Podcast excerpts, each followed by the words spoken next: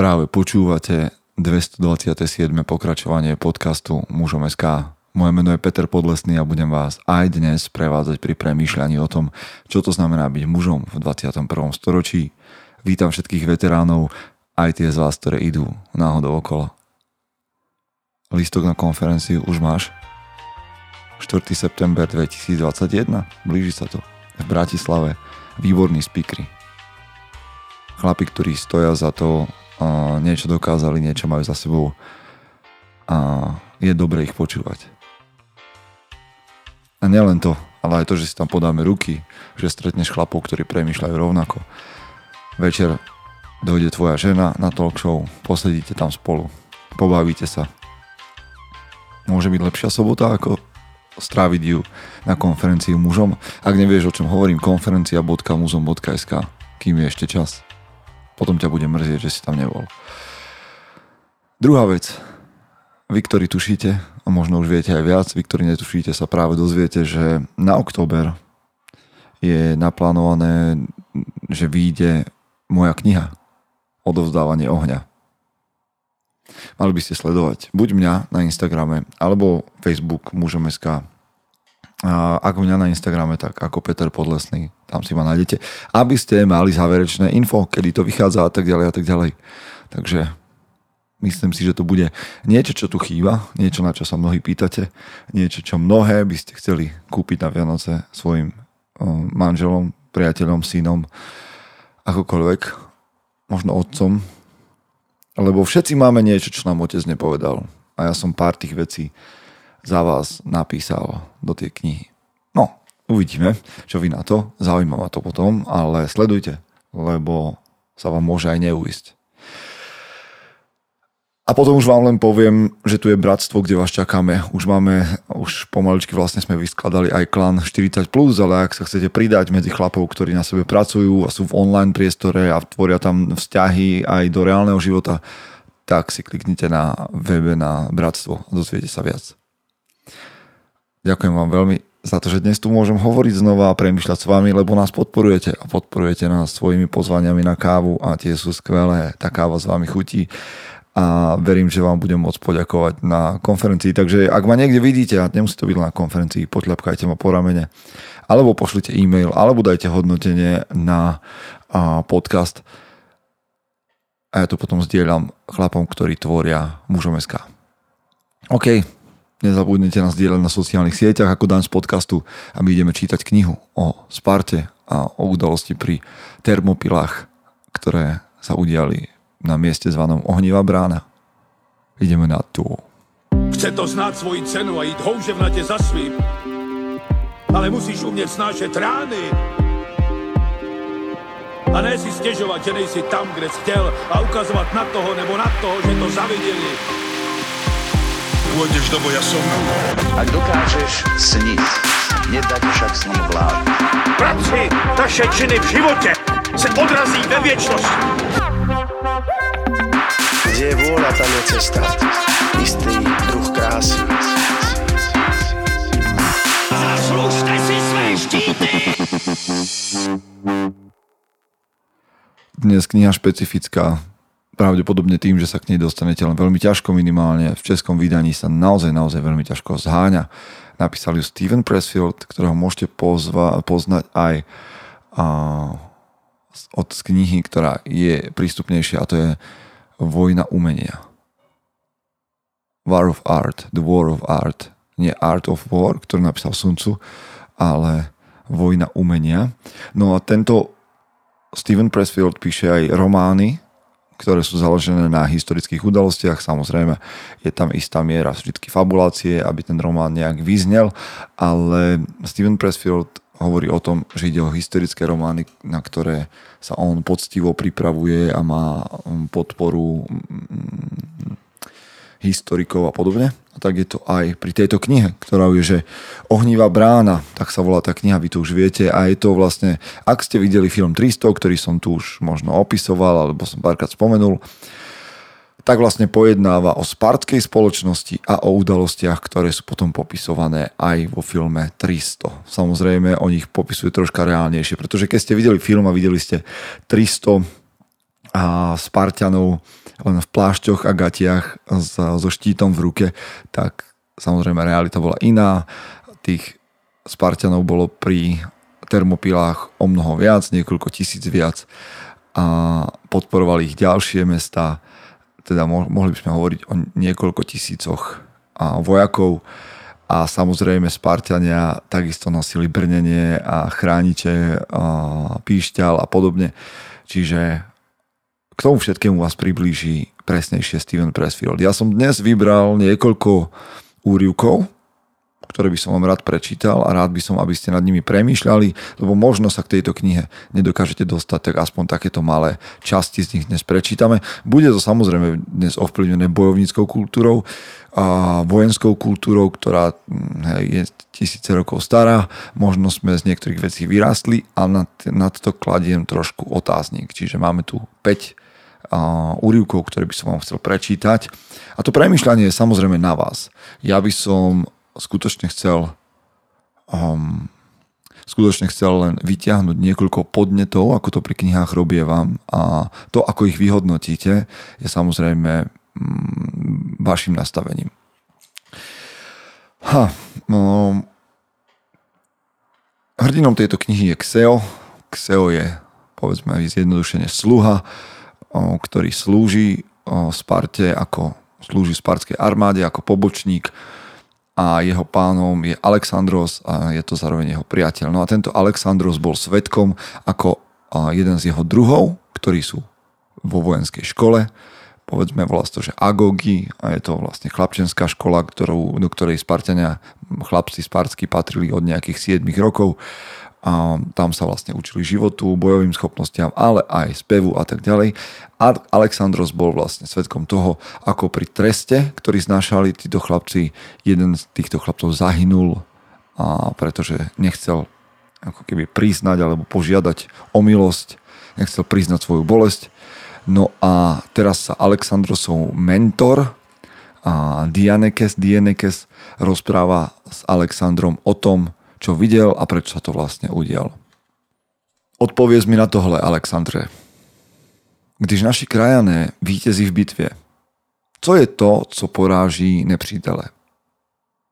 Chlapec odpověděl úsečným spartským způsobem naše zbraně a naše umění. To je ovšem pravda. Opravil ho jemně Dienekes. Ale ještě něco.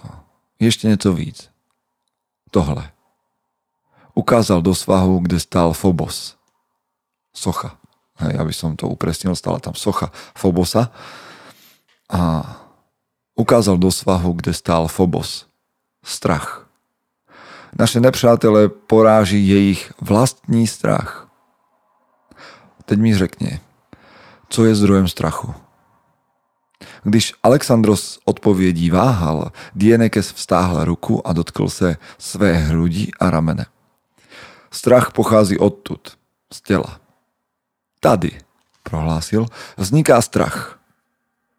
Alexandros poslouchal s pochmúrnou soustředeností chlapce, který ví, že celý jeho život bude válka, že likurgovi zákony zakazují jemu a každému Spartanovi, aby uznával něco jiného nebo se zabýval něčím jiným než válkou. Že vojenské povinnosti bude podléhat od 20 do 60 a že žádná moc pod sluncem nezabrání tomu, aby brzy, veľmi brzy, zaujal své místo v bojové linii a utkal se s nepřítelem štít proti štítu, přilba proti přilbě.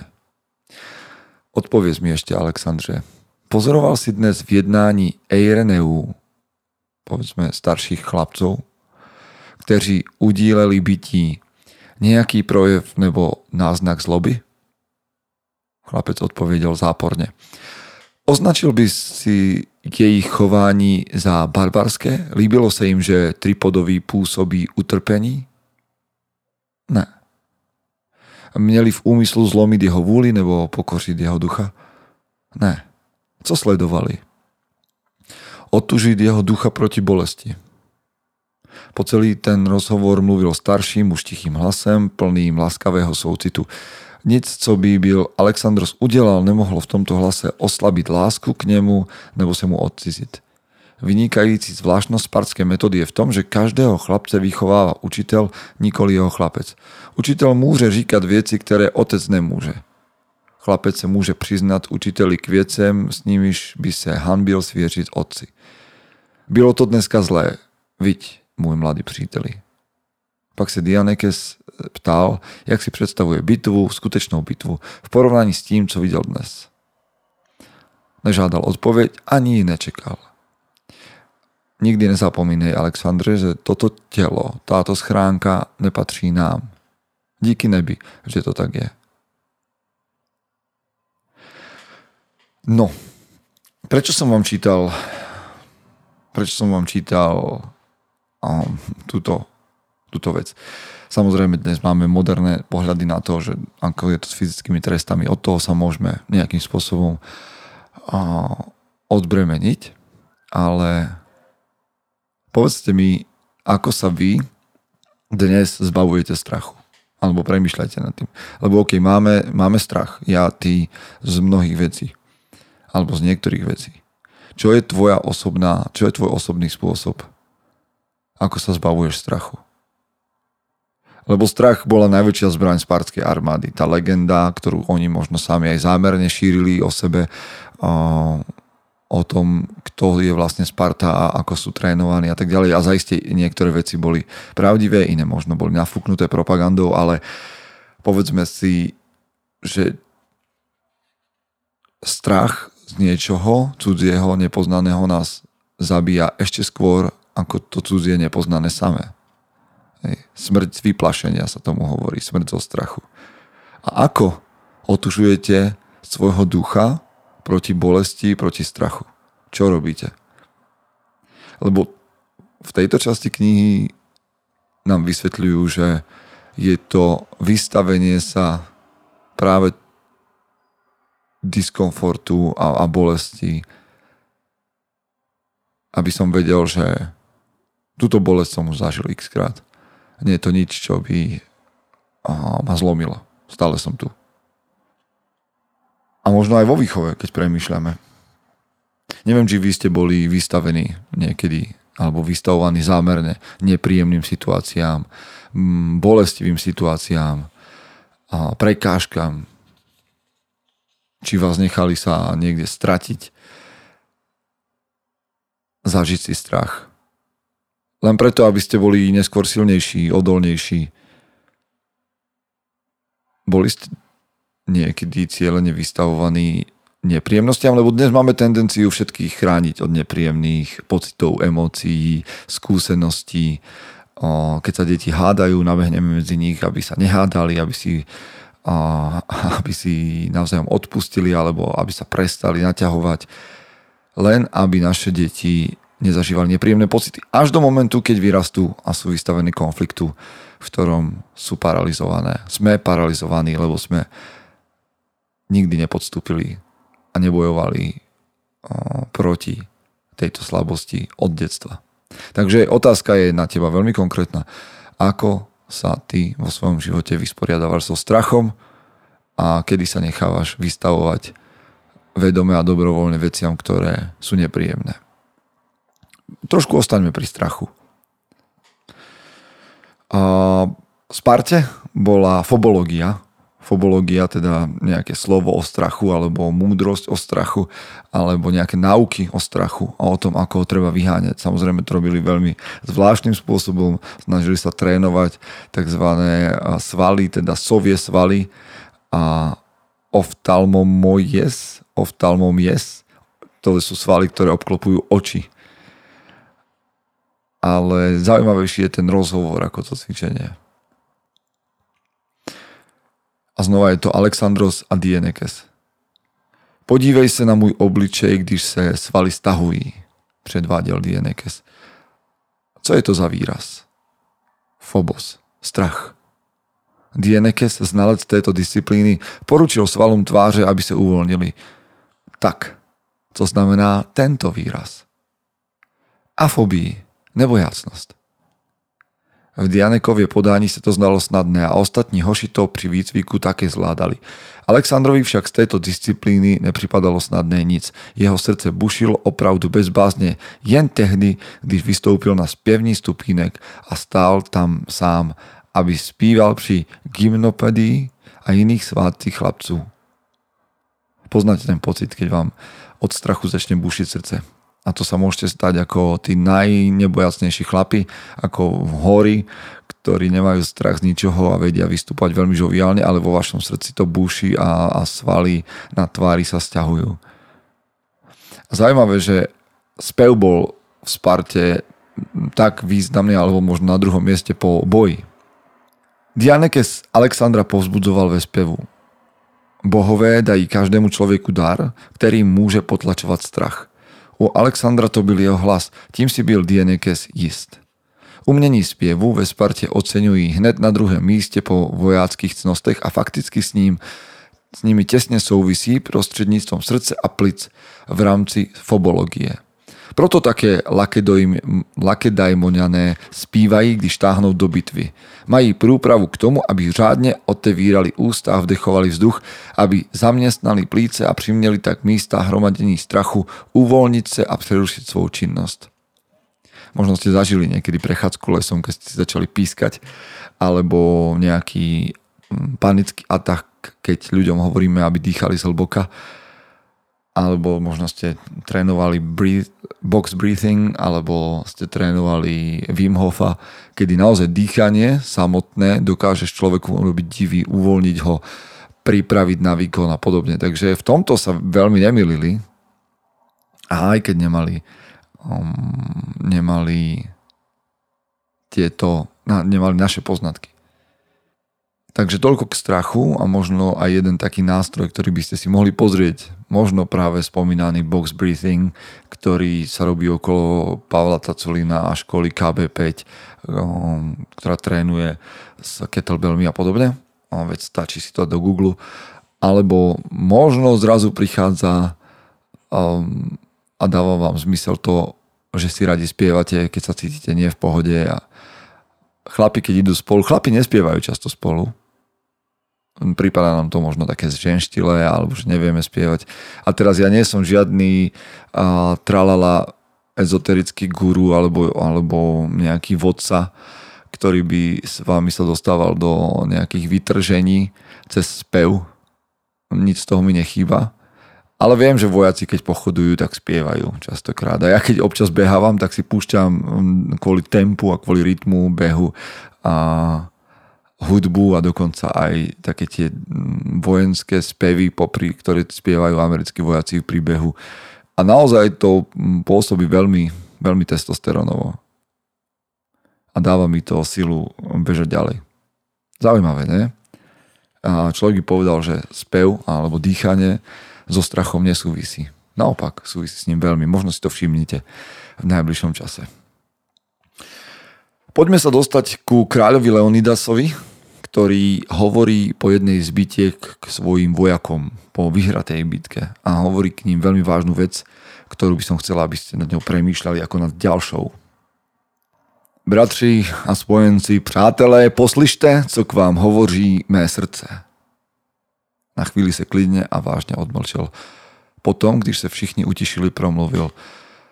Když si člověk zakrie tvář bronzem své helmice a vydá se na pochod – rozdelí sa na dve časti, tak ako rozdvojí svoju jízdenku. Jízdenka bol predmet, na ktorom bolo napísané meno toho, ktorého vojaka, ktorý bol, keď ho rozdelili, jeden nechali v tábore, teda nejaký prívesok alebo nejaký kus drievka a tak ďalej. A ten druhý si zobrali so sebou, aby boli identifikovateľní, keď padnú v boji a budú zohavení alebo niečo také, nebudú mať hlavu, čokoľvek tak potom vlastne od nich zobrali ten ich kúsok jízdenky a snažili sa k nej v tábore nájsť druhú polovicu, aby vedeli, kto to je. Takže ešte raz. Když si človek zakrie tvář bronzem své helmice a vydá sa na pochod, rozdelí sa na dvie časti, tak ako rozdvojí svoju jízdenku. Jednu časť necháva za sebou, tu, v níž se raduje ze svých detí, v níž pozvedá svůj hlas v chóru, v níž objíma svou ženu v sladkém přítmí jejich lože. Túto část, tu lepší, muž odsouvá a nechává za sebou. Vykáže ze svého srdce všechnu nehu a slitování, všechen soucit a laskavost, veškeré pomyšlení a představy o tom, že by nepřítel byl člověk, lidská bytost jako on sám. Jde do bitvy jen s tou druhou polovinou sebe sama. S tou níže stojící, s polovinou, která zná zabíjení a krve prolévání a nechce vědět, co je to milost. Kdyby si tak nepočínal, nemohol by vůbec bojovat. Muži poslouchali ve vážném tichu. Leonidovi bylo tehdy 55. Bojoval od svých 20 let ve víc než dvou tuctev bitev. Na jeho ramenov a stehnech naší a v ocelovém šedém porostu brady vyvstávali synalé jizvy starých i 30 let. Pak se ten muž vrací živ z toho vraždění. Slyší, že volají jeho jméno a jde si vyzvednout svou jízdenku. Hlásí se k té části své bytosti, kterou předtím odložil. To je chvíle posvátná. Chvíle, v níž člověk cítí na své tváři dech Bohu. Jaká neznámá milost nás dnes ušetřila. Jaké božské slitování odvratilo nepřátelský oštěp napíť od našeho hrdla. A místo toho mu dalo osudný směr do prsou milovaného přítele po našem boku. Proč my jsme ještě pořád na povrchu země? My, kteří nejsme o nic lepší, o nic statečnější, o nic víc nevzýváme nebesa než ti naši bratři, které bohové seslali do podsvětí. Když člověk spojí obě části své jízdenky a vidí, že jsou zase jedno, pocítí, že ho znovu zaplavuje tá část jeho bytosti, která zná lásku a milosrdenství a soucit. To právě působí, že mu podklesávají kolena. Co jiného může člověk vnímat v takový okamžik, než nejhlubší vděčnost Bohu, kteří z neznámých důvodů dnes ušetřili jeho život. Zítra, zítra se jejich rozmar může změnit. Příští týden, příští rok. Ale dnes, pro něj stále svítí slunce, cítí jeho teplo na ramenou, vidí kolem sebe tváře druhů, které miluje. Těší se z toho, že se zachránili oni i on sám. Hm. Dobrá reč, pekná reč. Dobre to Pressfield napísal, tak to by to Leonidas mohol hovoriť, viem si to predstaviť, ale iná vec. Chlapi, aj ženy, ktoré nás počúvajú, by mali byť schopní pracovať minimálne s týmito dvomi vecami, ktoré by so, by, ak ich nemáte objavené, mali by ste ich objaviť. A to je ten bojovník a ten milovník, ktorého si v sebe nosíme. Každý chlap má poznať emócie, každý chlap má pracovať so svojím strachom, so svojou radosťou, so schopnosťou milovať, milosrdenstvom, s túžbou po objatí. Toto má byť, tak ako to dokonca ako to nazýva, vyššie cnosti. Toto má byť to, v čom dobe mieru, v dobe normálu pracuje, čo rozdáva, čo prijíma, slzy, úsmevy, to všetko. Ale potom, keď prídu ťažké časy, má vedieť zapnúť všetku svoju agresiu, všetku schopnosť bojovať. A teraz nemyslím, že na časy, kedy bude vojna. Myslím na čas, kedy potrebuješ zabrať v robote. Kedy potrebuješ začať pracovať na tom, aby si sa mal lepšie, aby sa tvoja rodina mala lepšie, aby si si vybojoval svoj vlastný pokoj, aby si vyriešil ľudí, ktorí ti alebo tvojej rodine znepríjemňujú život proste máš rozlomiť svoje srdce, zabudnúť na to, že existuje milosrdenstvo, súcit a láska a ísť naplno, ísť bomby. A keď ten boj skončí, znova sa máš vrátiť a spojiť svoje srdce do jedného celku a tešiť sa z toho, že si prežil a tešiť sa z toho, čo si vybojoval a pre koho si to vybojoval a že to dáva zmysel. Keď nie si schopný pracovať s týmito dvomi polovicami, máš problém. Začni na tom robiť. Keď a si celý život nasratý a celý život proti niečomu bojuješ, no tak si strátil jednu polovicu svojej jízdenky, svojho cestovného lístka, alebo ako by sme to nazvali. A nemôžeš cestovať dobre životom. Keď si celoživotne v konflikte alebo vo vojne, tak si nepoužiteľný pre reálny život. Keď nie si schopný bojovať, tak si nepoužiteľný pre reálny život. Tak nejak to vidím a preto ku mne táto časť hovorila. Myslím si, že je, to, že je v tom veľký kus pravdy a čo si myslíte vy, je na vás, aby ste nad tým premyšľali. Máme ešte dve časti, ktoré by som vám chcel prečítať a teraz to bude smerovať k dámam a hm, a nebudem to nejak zvlášť komentovať, ako to je, nie je, ale chcem vám prečítať, ako Steven Pressfield opisuje, um, opisuje spartské ženy aj keď hovoríme o staroveku a hovoríme o postavení žien, ktoré možno nebolo také ako dnes, ale spartské ženy mali v istých momentoch iné postavenie ako iné grecké ženy. OK, tak sa na to pozrime, ako to popisuje práve Steven Pressfield. Ženy a dívky mého rodného Astaku, hovorí Xeo, ktorý bol pristahovalec do Sparty, a všech ostatných miest Helady, tá grécka, bežne, použi- bežne používají krášlíci prostředky a líčidlá, aby zdůraznili svou sličnosť. Tyto dámy jsou si dobře vědomí, jaký účinek má umělé skadeření jejich štice nebo růžovost jejich rtu na veškeré mužské pohlaví v dosahu jejich vnad. Nic takového ani nenapadlo paní Paraleju a zrovna tak paní Areté, čo sú sparské ženy teda. Jejich rouchu, jejich roucho peplos, bylo podle spartské módy po strane rozstřiženo, takže odhalovalo nahou nohu až ke stehnu. V ktoromkoľvek iném meste by to bylo považováno za skandální, ale tady, v Lakedaimonu, v tom nevideli naprosto nic pozoruhodného. Tohle je noha. My ženy je máme práve tak, ako vy muži pro spartské muže by bylo nemysliteľné pokukovať po žene takto odené, nebo na ní dokonce žádosti veci vied. Vydali od nejutlejšího detství své matky a sestry a dcery nahé pri dívčím a ženském sportovním klání a pri slavnostech a rôznych prúvodech žen. Hej, jedna z vecí, ktorá je zaujímavá, povedzme, alebo špecifická na tej dobe, bolo, že ak sa športovalo, zápasilo či muži alebo ženy, tak športovali nahý. Aspoň tak som sa o tom dočítal pri Sparte. Takže toto bola úplná, úplne bežná súčasť kultúry a nebolo to nič, čo by bolo zvláštny úkaz. Přesto títo dámy, jedna i druhá, měli povědomí o své osobní přitažlivosti a jejím, účinku na mladého služebníka, ktorého si povolali.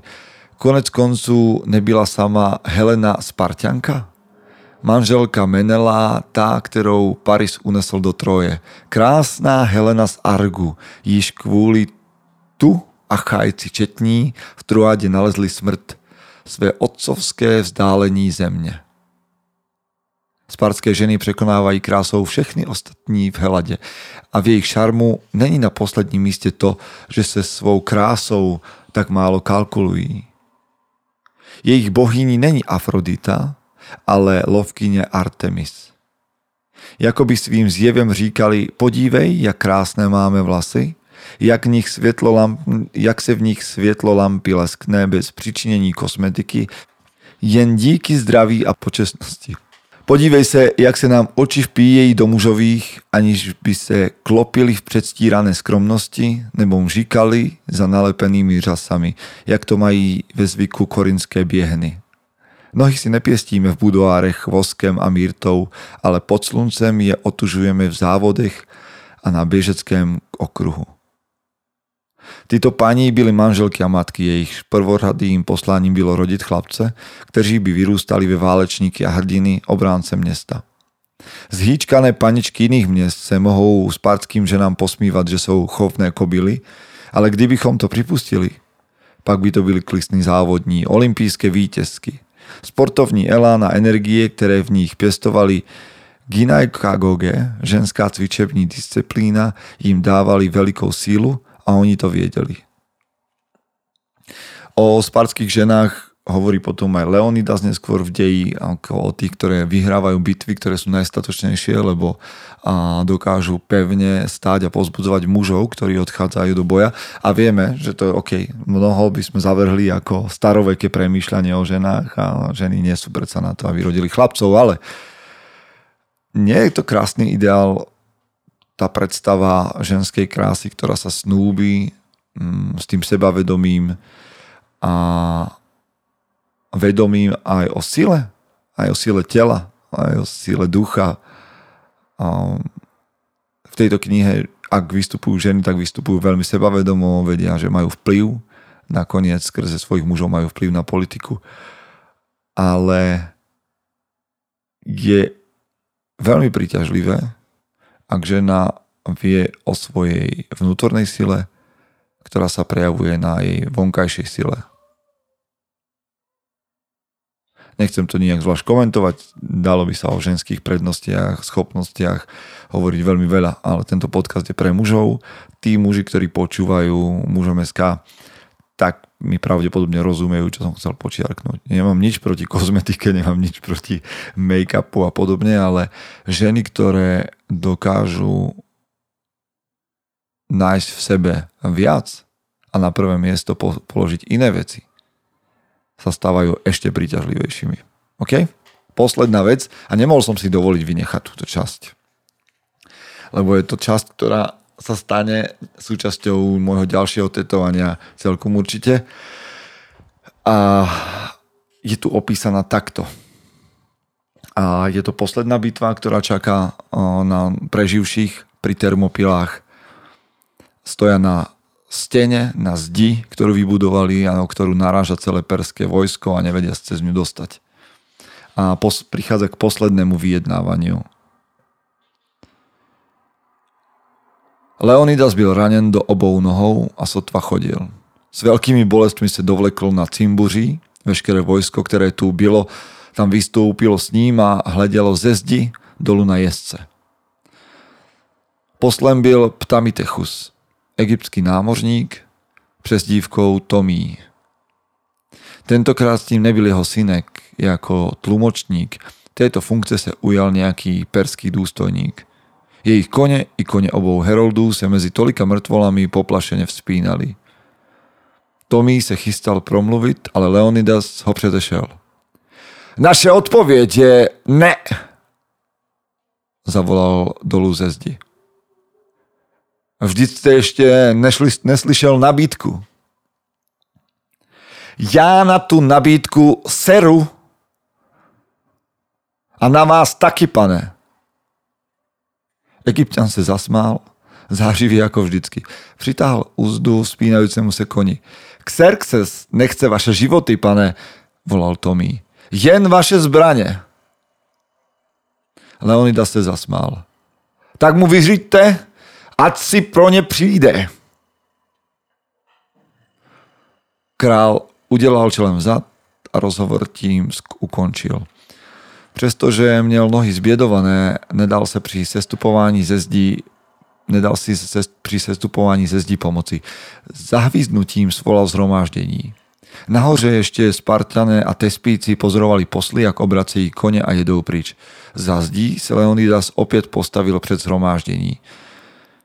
Trojhlavý sval na levé ruce měl poranený, takže dnes bude bojovat se štítem připoutaným koženými pásy k rameni. Přesto se ale chování spartského krále nedalo nazvat jinak než jako radostné. Oči mu zářily a hlas měl přirozenou sílu a energii. Proč tady zůstáváme? Člověk by musel být blázen, aby si tuhle otázku nepoložil. Kvůli slávě? Kdyby to bylo jen proto, bratři, věřte mi, že bych se první otočil k nepříteli zadkem a upaloval přes ten kopec jako čert. Všichni se královi, královi zasmáli. On počkal, až veselý trochu poleví a pak si zdravou rukou vyžádal ticho.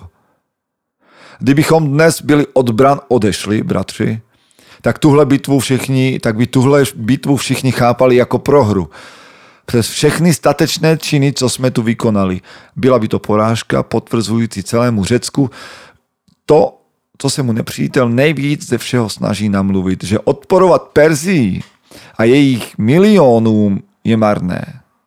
Kdybychom si byli dneska zachránili kůži, udělala by naše města jedno po druhém totéž, až by padla celá Helada.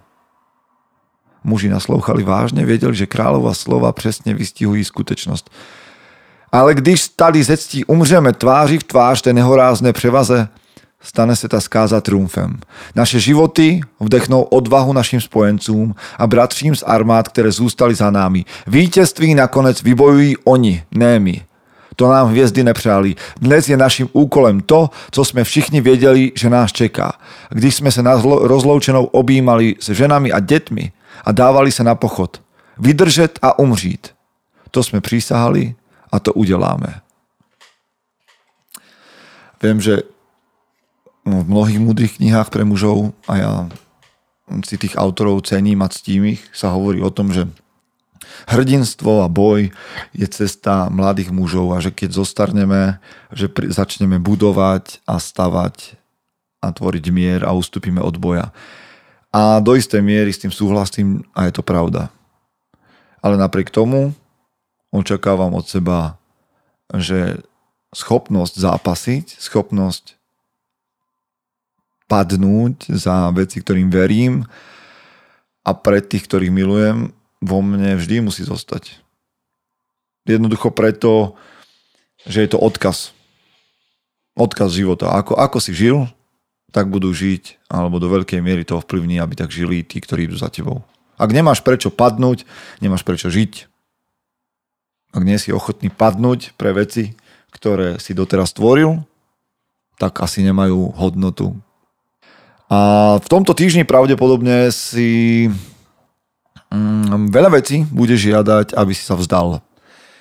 A aby si odovzdal svoje zbranie a odišiel. A dobre, je to, asi to je niekedy cesta. Ale ja oveľa radšej takým situáciám hovorím molon lave poďte si tie zbranie zobrať, poďte si po nich.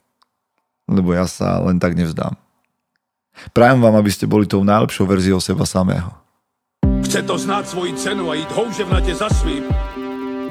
Ale musíš umieť snášať rány. A ne si stiežovať, že nejsi tam, kde si chtěl a ukazovať na toho nebo na toho, že to zavideli. Pôjdeš do boja som. Ak dokážeš sniť, nedať však sním vlád. Práci, taše činy v živote se odrazí ve věčnosti. Kde je vôľa, tam je cesta. Istý druh krásy. Zaslužte si své štíty!